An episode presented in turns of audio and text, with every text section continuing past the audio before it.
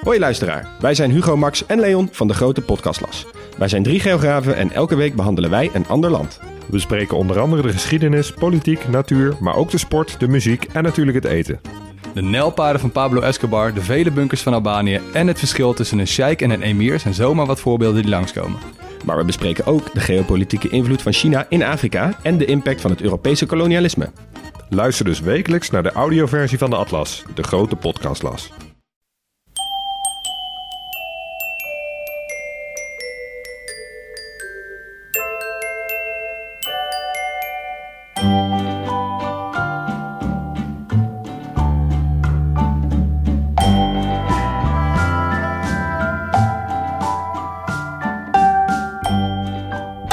Welkom bij Echt Gebeurd, de podcast waarin waargebeurde verhalen worden verteld door de mensen die ze zelf hebben meegemaakt.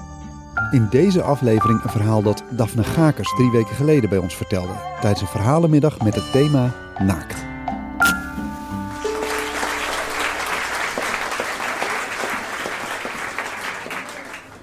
Mijn, uh, mijn telefoon ging over en ik keek en ik zag dat het uh, Sandra was.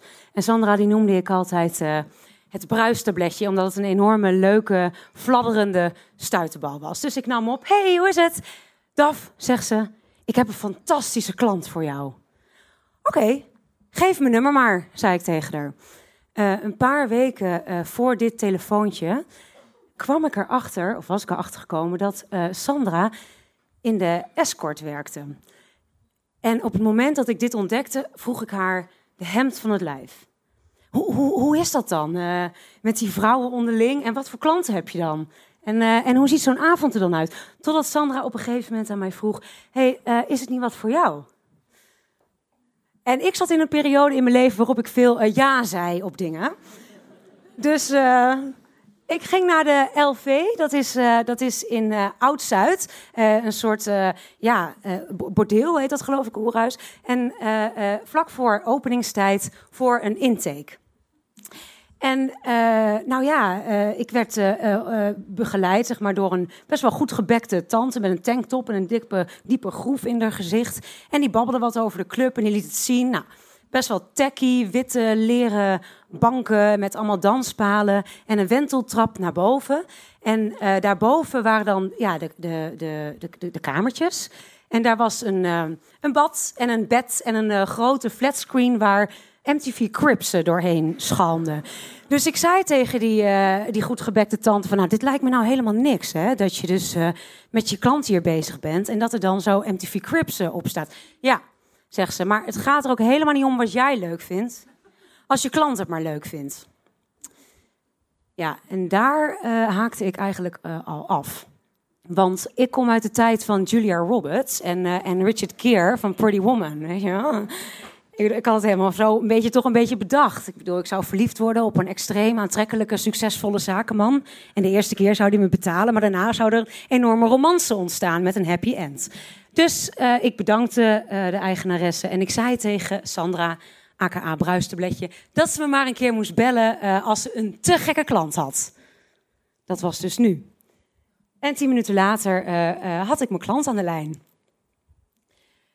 Het was een ontzettend leuk gesprek eigenlijk. Best wel vlotte babbel, een beetje lachen, een beetje ouwe horen. totdat hij op een gegeven moment zei, nou, 500 euro. En ik had Sandra gesproken en die kreeg 1000 euro. Dus uh, ik had aan haar van tevoren gevraagd. Ik zeg, hé, hey, maar kijk, ik, uh, ja, ik was en nog maar 23. Ik was een doorsnee student. Ik had nog helemaal geen vlieguren gemaakt op dit vlak. Ik zeg, kan ik wel 1000 euro vragen? Ja, had ze gezegd. Dat is juist goed, want je gaat je horenontmaagding verliezen. Dat is sowieso uh, 1000 euro waard. Dus ik zei tegen hem, nee, ik wil 1000 euro, maar dan neem ik een ongelofelijke grote tas met verkleedspullen mee. Ja, want ik had van haar gehoord dat hij heel erg van verkleden houdt. En ik ook. Dus ik dacht, nou, dat is leuk. En we sloten de deal. Nou, toen ik ophing, toen werd ik me toch een partij zenuwachtig, joh. Ik dacht, wat de fuck heb ik nou weer gedaan? Ik kende ook helemaal niemand van mijn vrienden die dit deden, behalve dus Bruistabletje. Maar ja, die was natuurlijk sowieso een beetje... Maar ja, ik durfde het ook niet echt te vragen of te vertellen aan vriendinnen. Uh, dus ik zat een beetje door mijn kamer te ijsberen. ik was vooral heel erg bang dat ik de etikettes niet zo goed zou begrijpen op zo'n avond. Ik bedoel, wat trek je bijvoorbeeld aan voor zo'n gelegenheid? Hè? Ik, ik had uh, uren voor de spiegel gestaan. Ik was begonnen met een, uh, een, ja, een beetje een zwart leren rokje met zo'n kanten tanktopje. Dacht ik, ja, ja, dit is wel hoer, maar meer een beetje 50 euro hoer. En toen had ik een uh, hele mooie galenjurk aangetrokken met mijn haar helemaal opgestoken.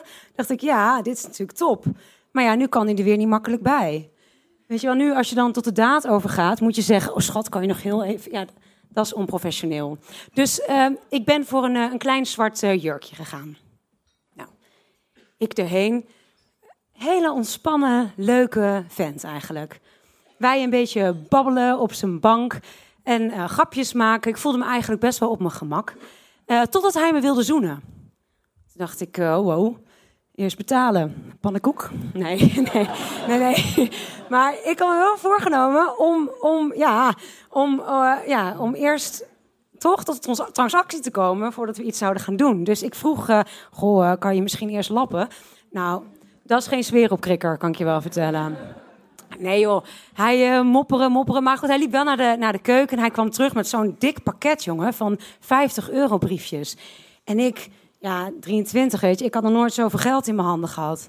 En ik durfde het niet te tellen voor zijn neus. Dus ik rolde het op, stopte het in mijn BH. En nou, wij eindelijk zoenen. En toen had hij dus, behendig als hij was, mijn BH zo losgemaakt zonder dat ik er erg in had. Waardoor al het geld eigenlijk weer uh, uh, op de grond lag. De seks die stelde eigenlijk niets voor. Of ik weet er eigenlijk eerlijk gezegd niet zoveel meer van uh, hoe dat ging. Wat ik wel weet is dat hij na afloop vroeg: zullen we gaan verkleden? Nou, uh, hij wilde graag een, uh, een elfje zijn en ik wilde graag een man zijn. Dus hij trok een tutu aan en kreeg vleugels op zijn rug. En ik, ik trok zijn driedelige pak aan en kreeg een voorbinddeel daarom. Nou. raar, jongen. Nee, ergens zo'n ding in je broek. Echt, ik wilde gelijk overal tegenaan rijden. Zo. Hij, hij zag dit en hij, uh, hij moest lachen. Hij tekende een snor op zijn bovenlip. En tegelijkertijd maakte ik uh, zijn ogen op. We zoenden. Ja, ik vond het helemaal te gek, joh. Ik, uh, ik had het ook voor niks gedaan. ja. Tot de deurbel ging. Uh, ik keek hem helemaal betrapt aan. Uh, maar hij zei: Nee, nee, nee, nee, er komen nog wat vrouwen langs. Hij stond op en hij liep weg. En ik, ik had me wel voorbereid op hem, maar ik had nog steeds een beetje het latente beeld van Julia Roberts en Richard Gere in mijn hoofd. En daar paste eigenlijk helemaal geen andere vrouw bij. En daarbij was ik al zes maanden niet naar de sportschool geweest en je kent het wel. Ik wist helemaal niet of ik daar überhaupt wel klaar voor was. Maar hij had me gehuurd voor de nacht. En er kwam toch een soort, ja, plichtsbesef of werkethos over me heen. ik dacht, uh, uitzitten. Dus, uh, nou, die dames kwamen binnen en het feest uh, trok zich voort. En ja, ik heb eigenlijk ook wel iets van hun geleerd. Um, het waren hele knappe meisjes. ze dansten ook heel sensueel en zoenden met elkaar en met mij. En het was eigenlijk wel gezellig. Totdat hij de kamer uitliep die even moest plassen, moest plassen of eventjes een drankje ging halen of zo. Dan werden al die meiden, zaten soort ineens verveeld om zich heen te kijken. Totdat hij weer terug de kamer in ging en dan begon de scène eigenlijk weer opnieuw.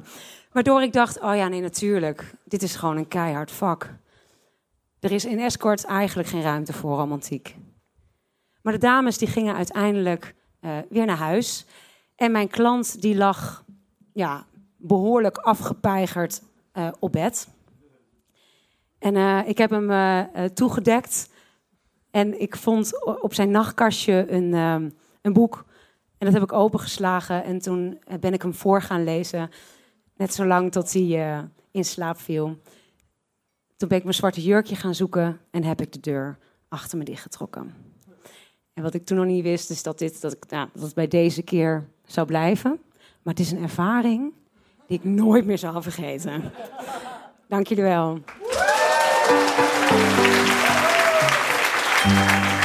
Dat was het verhaal van Daphne Gakers. Daphne is theatermaakster en schrijfster. Deze week verschijnt bij uitgeverij Prometheus haar boek Ik, Daphne Gakers.